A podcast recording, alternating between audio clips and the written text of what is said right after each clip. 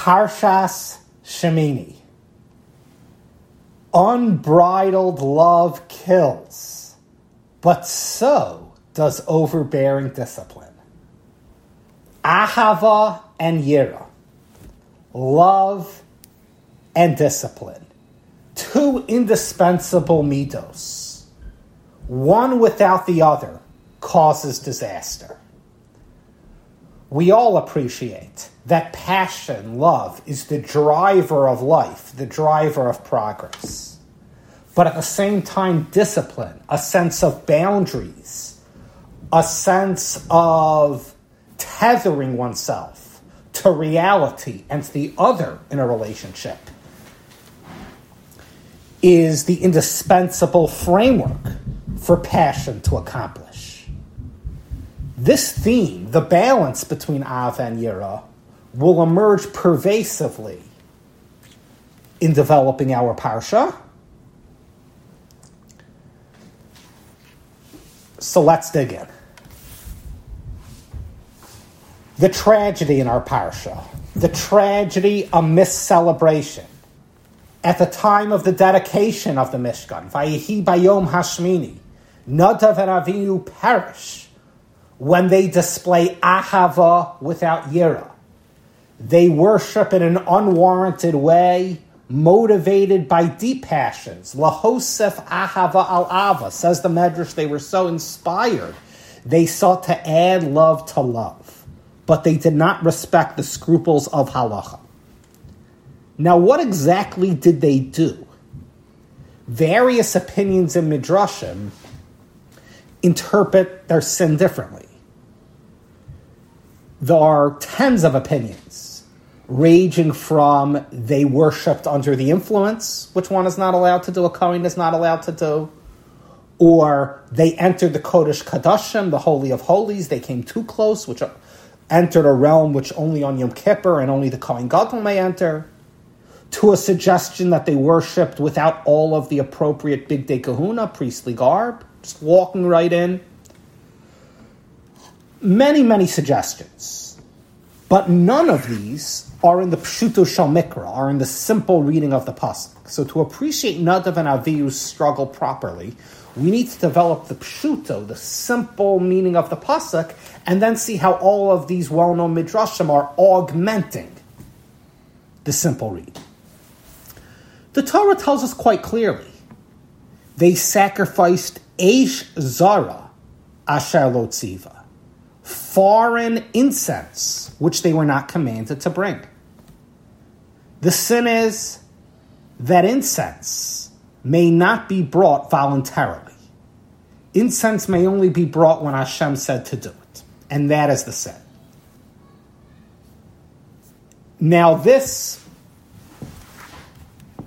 understanding that incense may only be brought when one is commanded to is well based. There is an explicit pasuk which says this. Back in Parashas Tetzava, the Torah says, Lotala alav ketoras zara. Do not sacrifice on the incense altar, on the Mizbeach ketoras, foreign ketoras, i.e., incense which one was not commanded to sacrifice. And you immediately notice the textual parallelism to our story, just as Nadav and Avihu's sacrifice of incense is called Eish Zara, foreign fire. Well, in the prohibition back in Parshas Tetzava, to sacrifice foreign ketoras, to sacrifice ketoras spont- spontaneously without a command. It uses that same term, zara, ketora zara. So we get it. We understand what they did wrong on a ritualistic level and how that dovetails with earlier verses. But the question is is that really it? They violated a halacha. They sacrificed incense when they weren't commanded to do so. Is that really of fatal proportions and worth undermining the entire simcha and celebration of the dedication of the Mishkan? And the truth is, we have to ask an even deeper question, which is of much greater conceptual and neshama import. And that is, Why is it that Hashem prohibits the sacrificing of incense spontaneously? Ketores Nedava. Does Judaism not welcome Nedava? Does Judaism not welcome self expression, personal initiative, and giving one's own voice in religious experience? We have Nedava all the time. Other korbanos, with the exception of incense, one is most certainly allowed and encouraged to bring a behema as an offering on their own volition. And, and in mitzvah observance as well, spontaneity is welcomed. Why no spontaneity when it comes to Torah? And why is that sin of such grave implications that Nadav and Avi were struck down for it?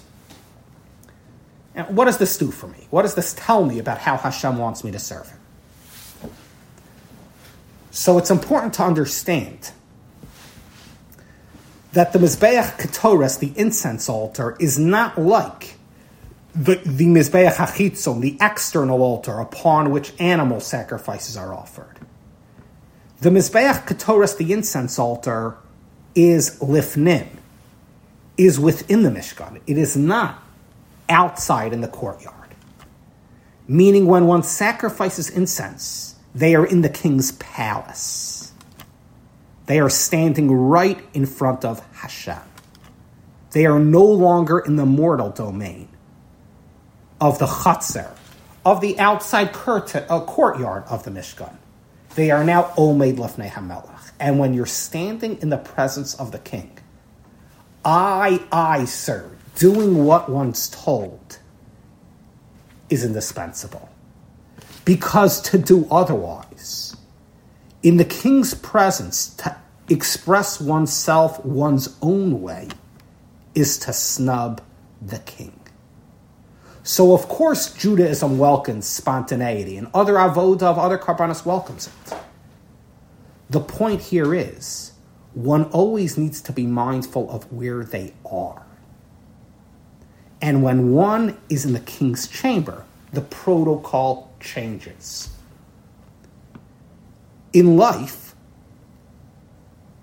we, can, we may not, we cannot live mindless of environment and circumstances and take what I want to be my reality, my truth, and just try to create it, ignoring the place I'm in, those who are around me. One must connect, relate, integrate themselves with the environment which is around them. And this cannot be more important than in a relationship. In a relationship, it is not a pursuit of self, but a pursuit of connection to the other. In Avodas Hashem, when I'm trying to connect to Hashem, there's a mindfulness of how does Hashem want to be related here? Is this the courtyard? Is this a place where I am supposed to express myself, or am, am I in his palace, in his throne room, as it were, inside the Mishkan, not the Holy of Holies, but inside the Mishkan, when reverence is called for? This is the basic message as I understand it. Unbridled love here means unbridled love which kills, quite literally kills Nadav and Avihu. It is the lack of relating to the other, in this case Hashem in the relationship. It's living one's own reality rather than integrating oneself with environment, circumstance, and the other. In this case, HaKadosh Baruch Hu in the relationship and how he wants to be related to in this given moment, in this given place. One can articulate in a similar vein this is the error of not recognizing boundaries in relationship. All relationships, man and woman, friends, interacting with a community, with a neighborhood, and ultimately interacting with Hashem, demand the recognition of healthy boundaries of the other. There's another party here. And how do they want to be related to? How does Hashem want to be related to? And sometimes drawing back and recognizing boundaries is what is creating the healthy relationship.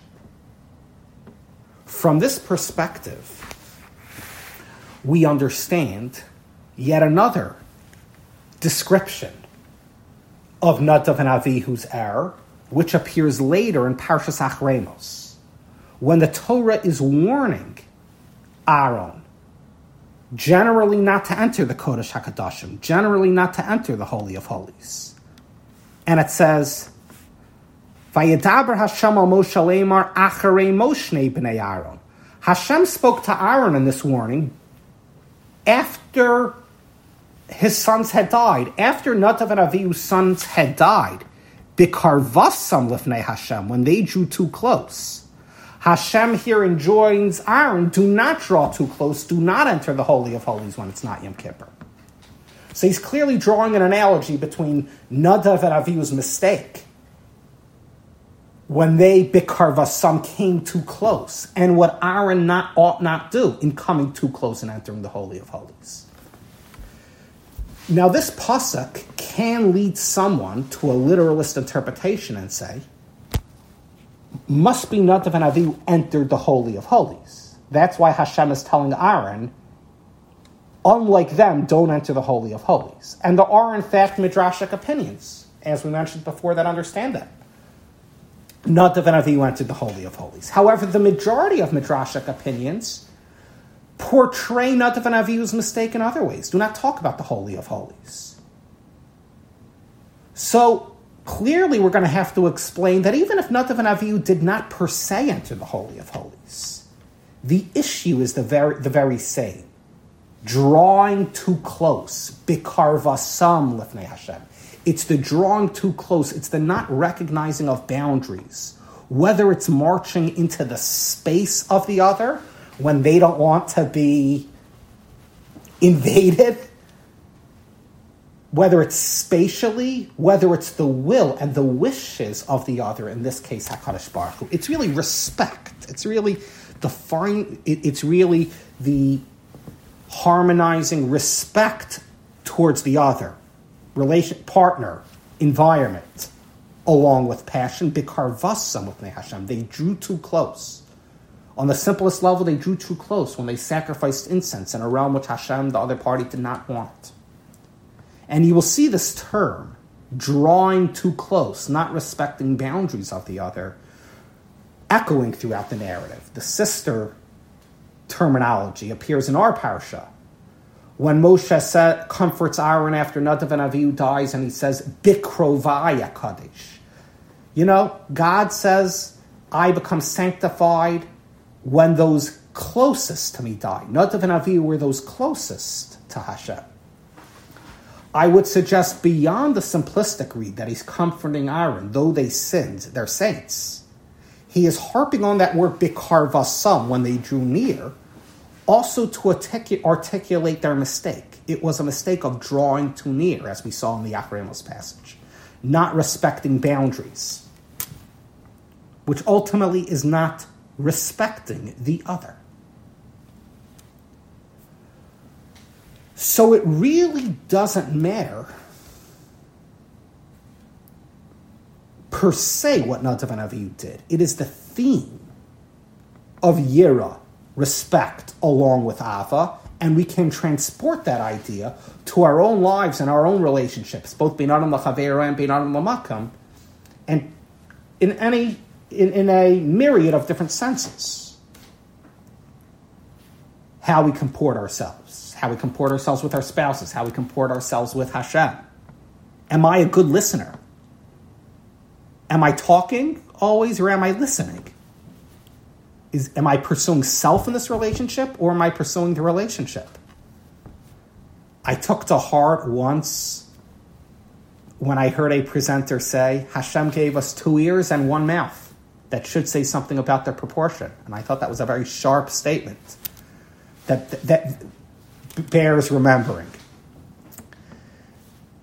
So we will see Nadav and Avihu's issue transported into other contexts which are not per se the ritual mistake which they committed, but the lesson is the same. For example, immediately following the Nadav and Avihu debacle in our parsha, the Torah enjoins us that Kohanim may not drink under the influence.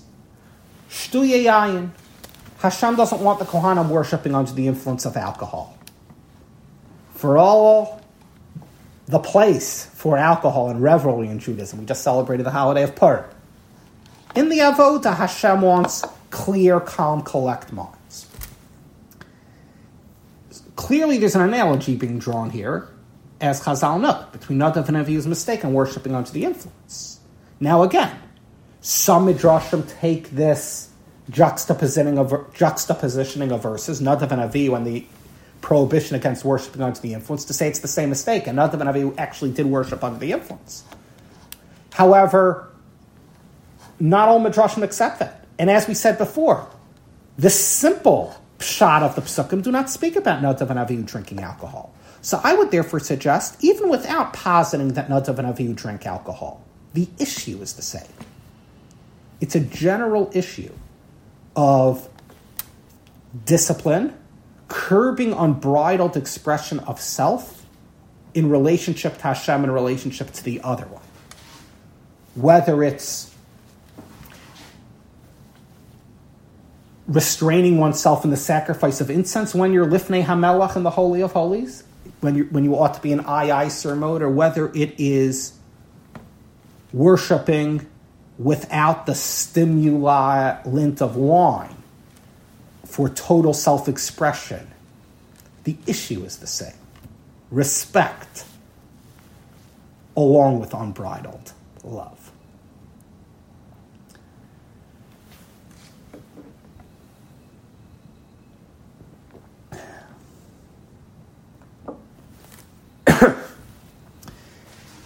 Again, there are other midrashic portraits of what Nadav and Avihu's mistake was, and they all point to this underlying issue.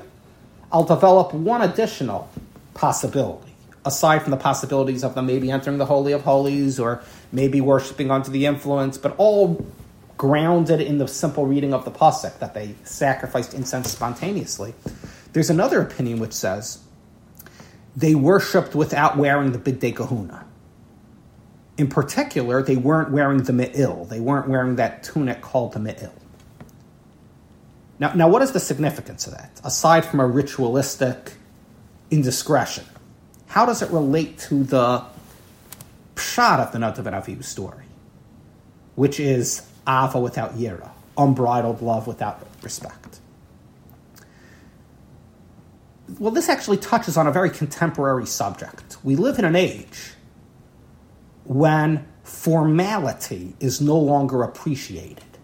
The letting it all hang out thing, I want to just do it my way, which I would dare say I see on the street and even in in halls and in at events sometimes comes with coming minimally dressed or certainly not respectfully dressed. I mean, I've been in the courtroom called for jury duty, and I see people showing up for jury duty, uh, uh, you know, I won't fill in the blanks, right? And this is this is this is in a this is in court, um, but in Yiddishkeit in religion as well, the respect for pomp, dignity, formality, a yamim noram, and you think of if you want to take this to an extreme, think of an old Yakasha show and all and all of the covet of that sort of service. Well, doesn't doesn't seem to talk to many people today. People want the take me as I am, let it all hang out sort of thing. That just seems to be, and this is not a recent phenomenon. This is decades. This seems to be just the zeitgeist today. So to enter the Mishkan and worship without the formal garb I would see in a similar sense. It is the I want religious self expression myself, my way, not being stunted by the protocol, in this case, the protocol of what Hashem, the other party, wants.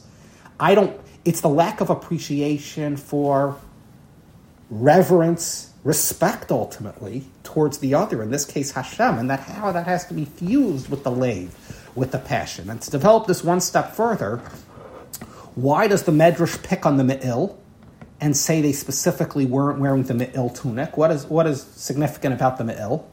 The me'il was the garment which had bells on the bottom. When the Kohen Gadol would walk, the bells in the bottom of the me'il would ring, would ring. Now, what was the role of those bells? So many Rishonim say it was for the Kohen to, so to speak, announce his presence when he strides into the Mishkan. Just like a doorbell today or a knocker, you announce your presence. And actually, the Gemara says that a person should announce their presence even when they walk into their own home. It's a concept of appreciating. There's another party here. It's not just about me and striding and going wherever I want. I'm treading into the space of shared with another here. So let me announce myself. Let me ask permission or even not permission. Let me at least make them aware so I am not treading on a private space. Well, the Kohen needs to do this. The Kohen Gadol certainly when he enters the Mishkan. The bells need to ring, the Me'il. Nadav and Avi were not wearing those announcer bells. What that symbolizes is it's the treading of the sacred space of the other, in this case Hashem, just on one's own accord. Well, I want to enter. I want that religious experience. I want that self expression without the, this is the space of another, certainly the shared space, and I must comport myself that way, announce my presence with the dangling bells ringing on the bottom of the Me'il.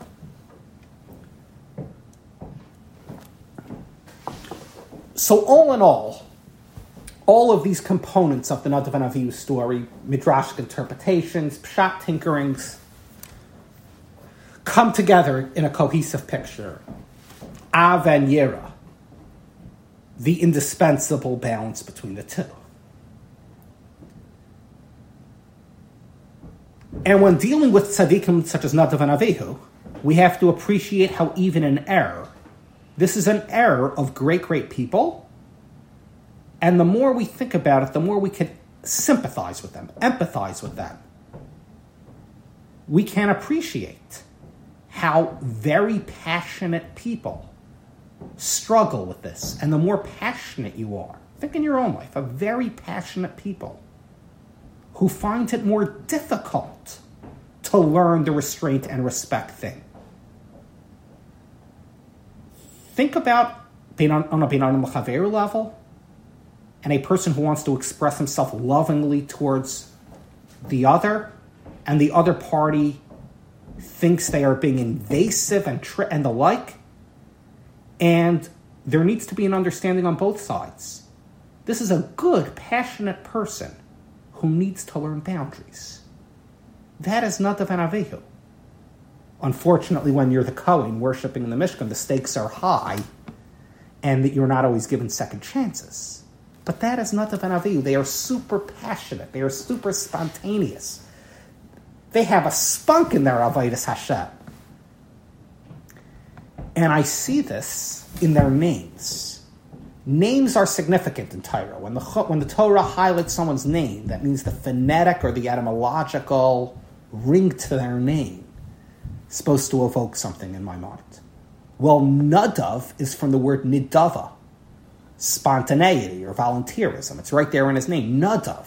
This was an individual who sought just to initiate, just to do on his own accord. He was driven.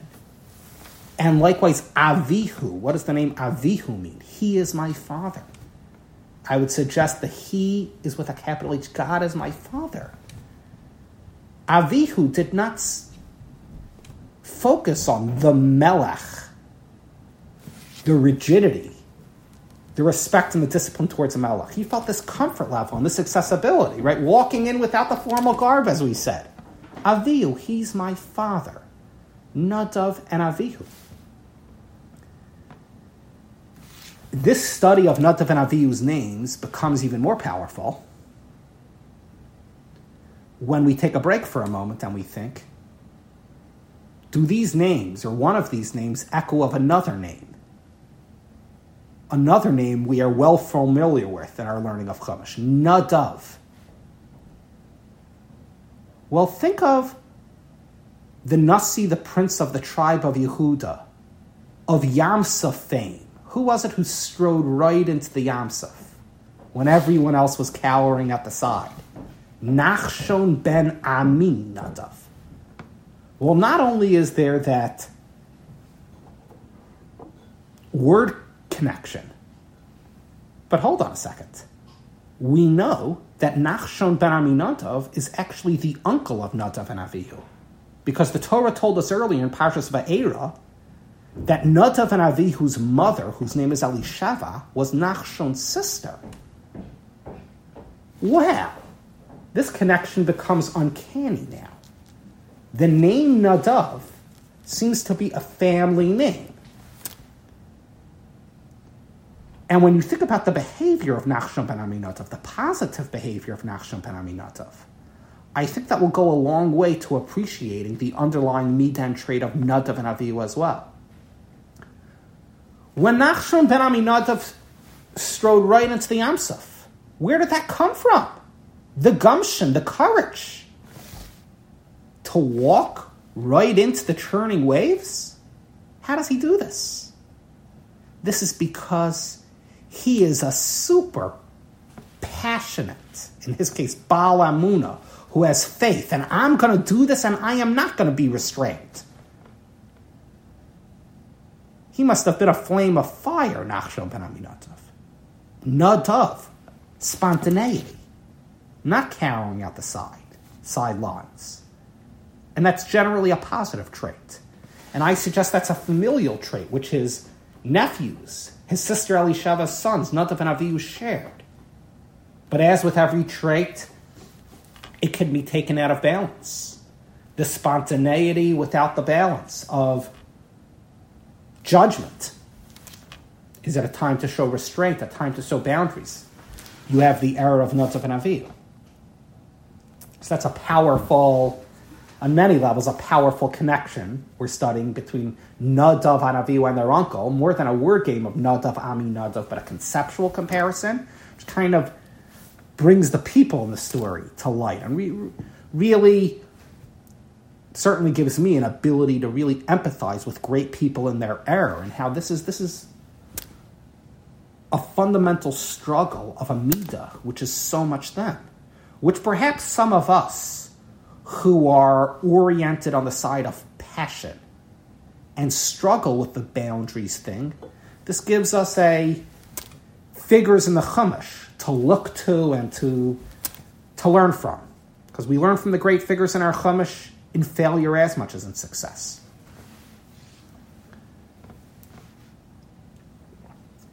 Understanding the personal side to Nadav and Avihu, you'll appreciate how there are other stories in their past, other mistakes they made, which follow this same model. I will cite one. You recall back in Parshas Mishpatim at the time of Matan Torah, the Torah describes Nadav and Avihu and the 70 elders. Vayochli vayishtu, vayaksu as Elokim. They looked at the divine while they were eating. Various interpretations are given to that story. It's an enigmatic passage. Rashi, Onkelos interpreted each their own way. But on a pshat level, looking at the divine while you were eating it's a certain sense of intimacy, closeness. I am ready to engage with Hashem amidst eating. But it's a lack of reverence, restraint,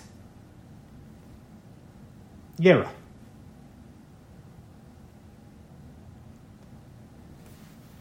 So tragically, unbridled love kills.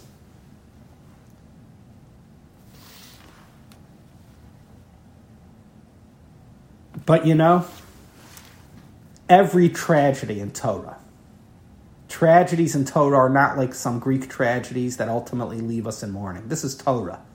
This is a Torah from an elevating Hashem. Even tragedies in Torah leave us in an elevating place. I would like to suggest that the death of Nadav and Avihu inspires the people.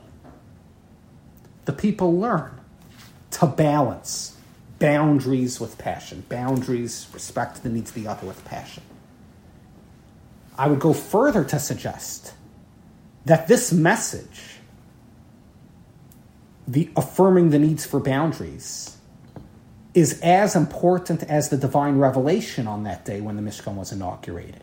As important as it was for them to see Hashem Shechina in the Mishkan on that day, it was as important for them to see, yes, I am here. I, Hashem, I'm here with you. We have an intimate relationship, but respect me. This understanding, the Shekhinah with its Ava on one hand, and the message of Nadav and Avihu's death on the same day on the other, were really one positive message of balance, is borne out, I suggest, when we study a pasuk cited by Rashi in our parsha. Rashi says, Hashem had, in a sense, already predicted that there would be a tragedy like this when the, at this time. After all, Moshe tells Aaron, "Hu asher amar Hashem Bikrovai Ekadesh." Hashem kind of said this was going to happen. Well, where did Hashem say this was going to happen?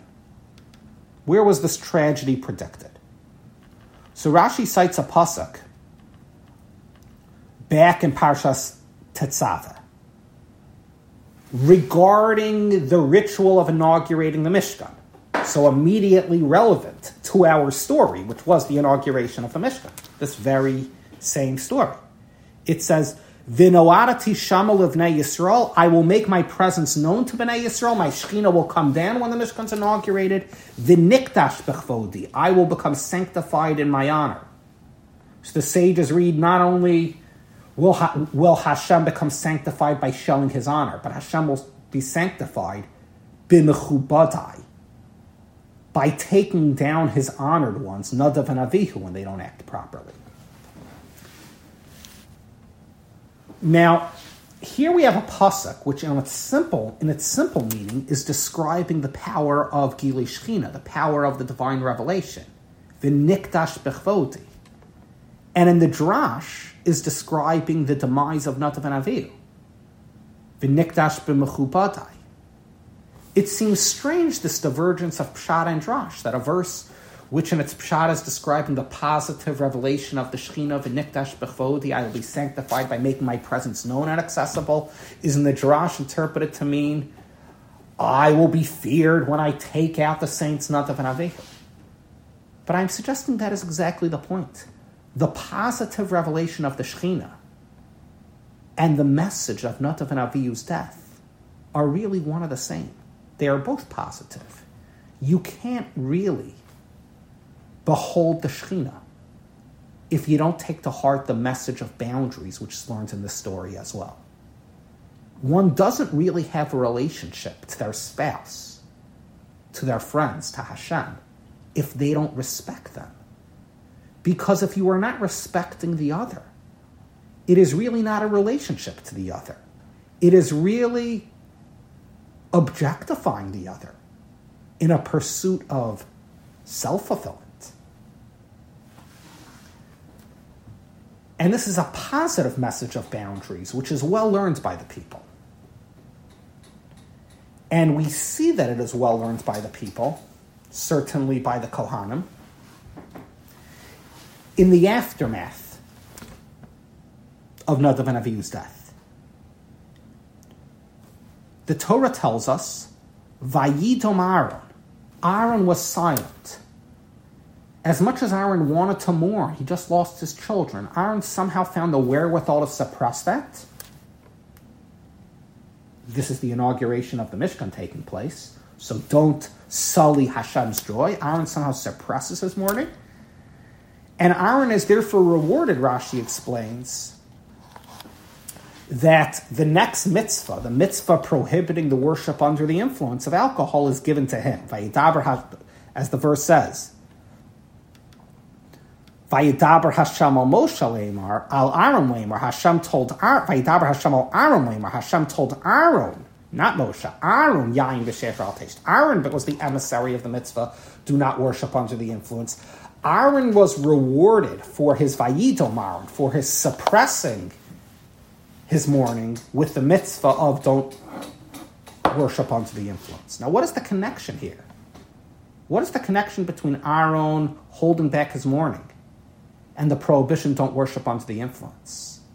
But the answer is Aaron learned the message of his children's death very quickly, which is yira along with ava, discipline along with passion, which sometimes means suppressing one's own personal emotion because it's not about me. It's about the connection to the other, in this case Hashem, and Hashem didn't want mourning here. So the Vayidom Aaron in the aftermath of the Nadav and Avihu's death is so powerful. It is so powerful a 180 tikkun and rectification. Aaron got it. He learned from his children. You need to suppress self sometimes for Kavod Ashkina. So he was therefore awarded Mida keneged Mida. Hashem said, Aaron, you got it. You understand that one needs to worship Hashem with a respect for boundaries, with respect and boundaries, appreciating boundaries, as represented by the mitzvah don't worship under the influence. Don't make yourself into a wild love creature under the influence when you worship. Love, yes, but not wild love, respectful love. So now we can walk away from this tragedy of Nadav and Avihu, not distressed, but with a sense of solace and hopefully even more than solace, a, posit- a positivity. A lesson was learned by the people, a lesson which continues to inform us, inform all of our relationship relationship to spouse, relationship to others, relationship to Hashem. Respect along with love. Because then it is truly love, not self love but love of the other, pursuing connection towards the other. And it's my feeling this is a very big deal, a very big deal. You have many well meaning people in relationship who struggle with this. They are seeking to be loving, and the other party finds them invasive. And this is true, as, as we said in the contemporary area of Yiddishkeit as well. Those who want the free flowing stuff, which has its redemptive quality, but have trouble balancing that with halacha and discipline and understanding that it's the discipline and the respect which tethers the love, which gives it context and framework and ultimately sustainability.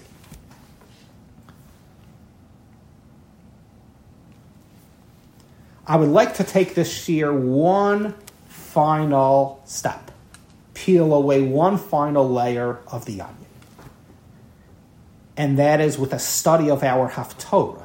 The Haftorah, the passage of the Haftorah, always selected from the Navi as a sister portion to the Parsha. Well, I would like to study how the Haftorah complements this message of the Parsha.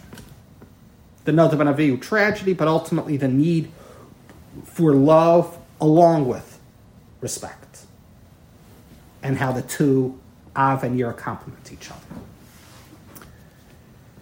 The Haftorah begins by describing, in the days of David Hamelech, Shmuel Beis,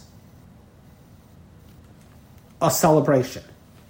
When the Aron, when the Ark, which previously had been hidden away, stowed away, even after it came back from the Philistines from the Plishtim, the Jewish the situation was not safe. The Aron was not able to be placed for public avoda. Well, in the days of David Hamelech, the Aron has been brought back here, been brought to Yerushalayim, and it leaves the house of a fellow named Avi Nadav, and the Jewish people are dancing and celebrating. But then tragedy strikes. Eh, the Aron is on a wagon, and it, the Aron shifts from its place, and a fellow named Uzzah grabs onto the Aron with his bare hands. Now that's a no-no. You're not supposed to handle the ark with your bare hands. That's one of those don't try this at home things. And he is immediately struck down. You don't get second chances when you're dealing with the Aron tragically. So here we have once again, it is so remarkably similar to the Nadav and Avihu tragedy in our parsha. We have dedication of the Mishkan in a sense, but tragedy, yet tragedy ensues, and it's a very similar sort of tragedy. It's a well meaning Jew who feels a sense of ease towards the Shekhinah, accessibility. I can touch the Aron with my bare hands. Right? It's the same issue. It's the same appreciation of Yira balancing Ava. Not only is it conceptually similar, but there is a delicious textual clue linking the story in our Haftorah back to the Parsha. Because notice that in this story of the Aron, it describes the Aron as in the house of Avinadav. The Aron here departed from the house of a fellow named Avinadav before this tragedy of the individual grabbing onto it with its bare hands. Now, Avinadav, that name, is so evocative. It is so clearly a conjunction of the name of the two tragic heroes in our parsha, Avihu and Nadav. Avi Nadav. It's right there. Again, there are echoes in the text here, echoes in the Tanakh. The Tanakh is itself telling us, see it as the same story, see it as the same tragedy. And hence our Bali Masor Chazal couple this parsha along this Haftorah along with the parsha. It's the same message. It's an enduring message throughout the periods of the Tanakh, but one which I'm going to suggest endures until this very day. The tragedy that unbridled love Nebuch kills passion without respect towards the other. But you know, my friends, once again we can find solace because there's a final clue in the Haftorah. For all the talk tonight of the danger of unbridled love which kills, Ava without Yira, our parsha would be incomplete if we did not touch on the danger of Yira without Ava. Do you know anyone who is so rigid, such a creature of discipline, that they stunt all passion, and that kills no less? Have you ever experienced those sort of school teachers who strike the fear in the hearts of the children? and think of various ethnicities. I would hope they are not Jewish ones in the way they speak of those school teachers. Well, that stuff kills too, Yira without Ava. Well, here's the cuts.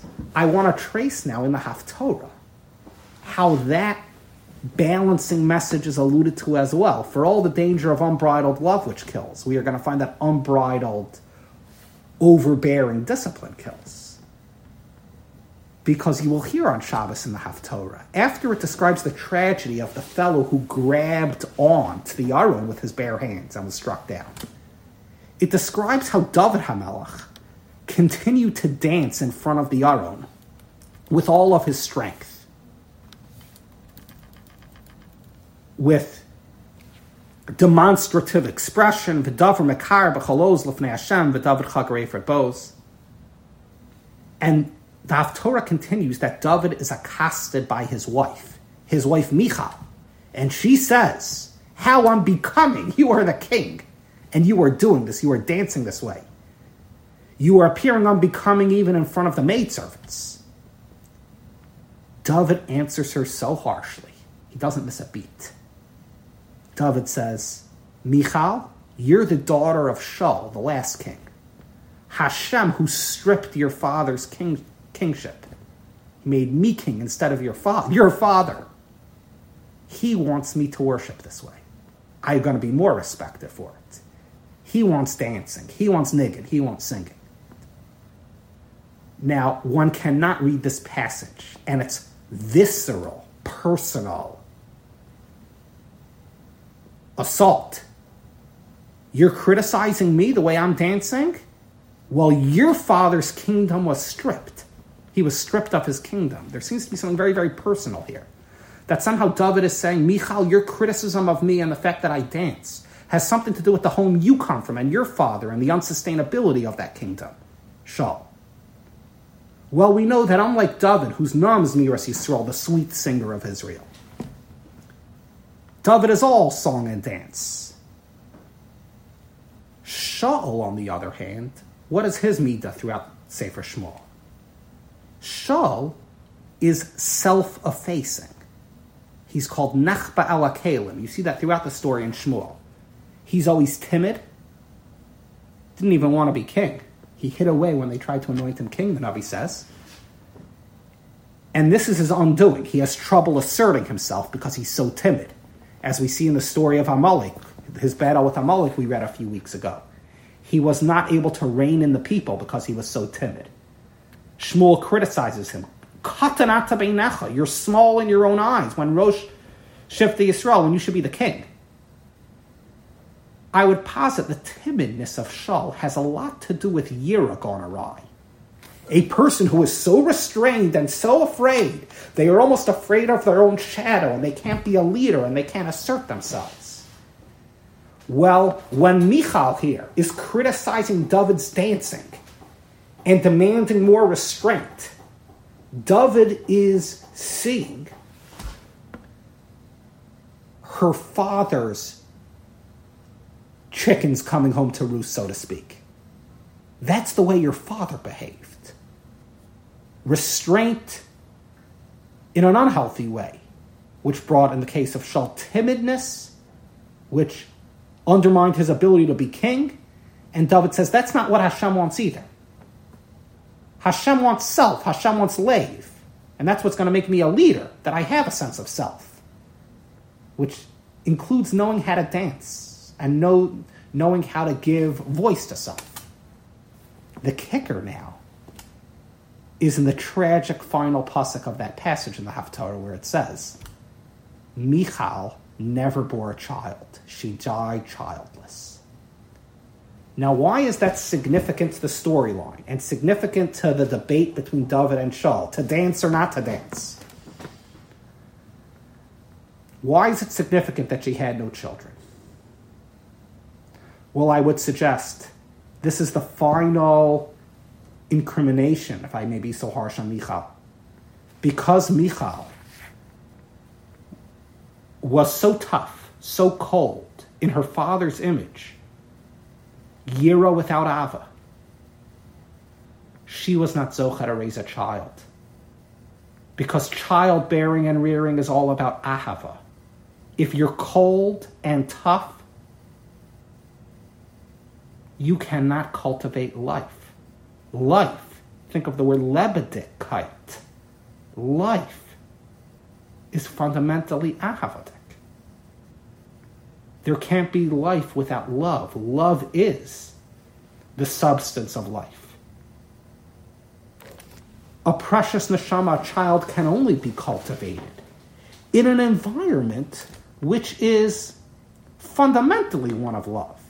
The discipline is the means for that love, the inevitable, the indispensable discipline is as we began to tether Ava and make it sustainable, and children need to learn boundaries and so on. But it's not discipline for discipline's sake. Disciplines for discipline's sake, that's going to kill a child. Going to be afraid of the world and afraid of his own shadow, much as Shaul is afraid of his own shadow. That, that, that's anathema to raising a child. Michal doesn't have a child. Toughness, Yira without Ava, breeds lifelessness Tragically, Michal cannot have a child. It is the model of David which must triumph.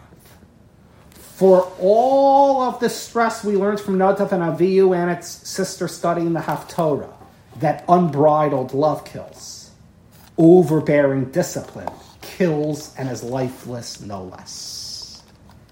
Now we have an ever fuller treatment, integrating the Parashah and Haftorah of this issue of Av and Yira. Both are indispensable. One without the other is fatal. May we all find the ability in our own lives to be David Hamelechs, to be exciting people, people with stride in our step, people of love, who know how to respect boundaries and thereby pursue healthy relationships with each other with our spouses, and ultimately with HaKadosh Baruch Hu himself. Thank you very much.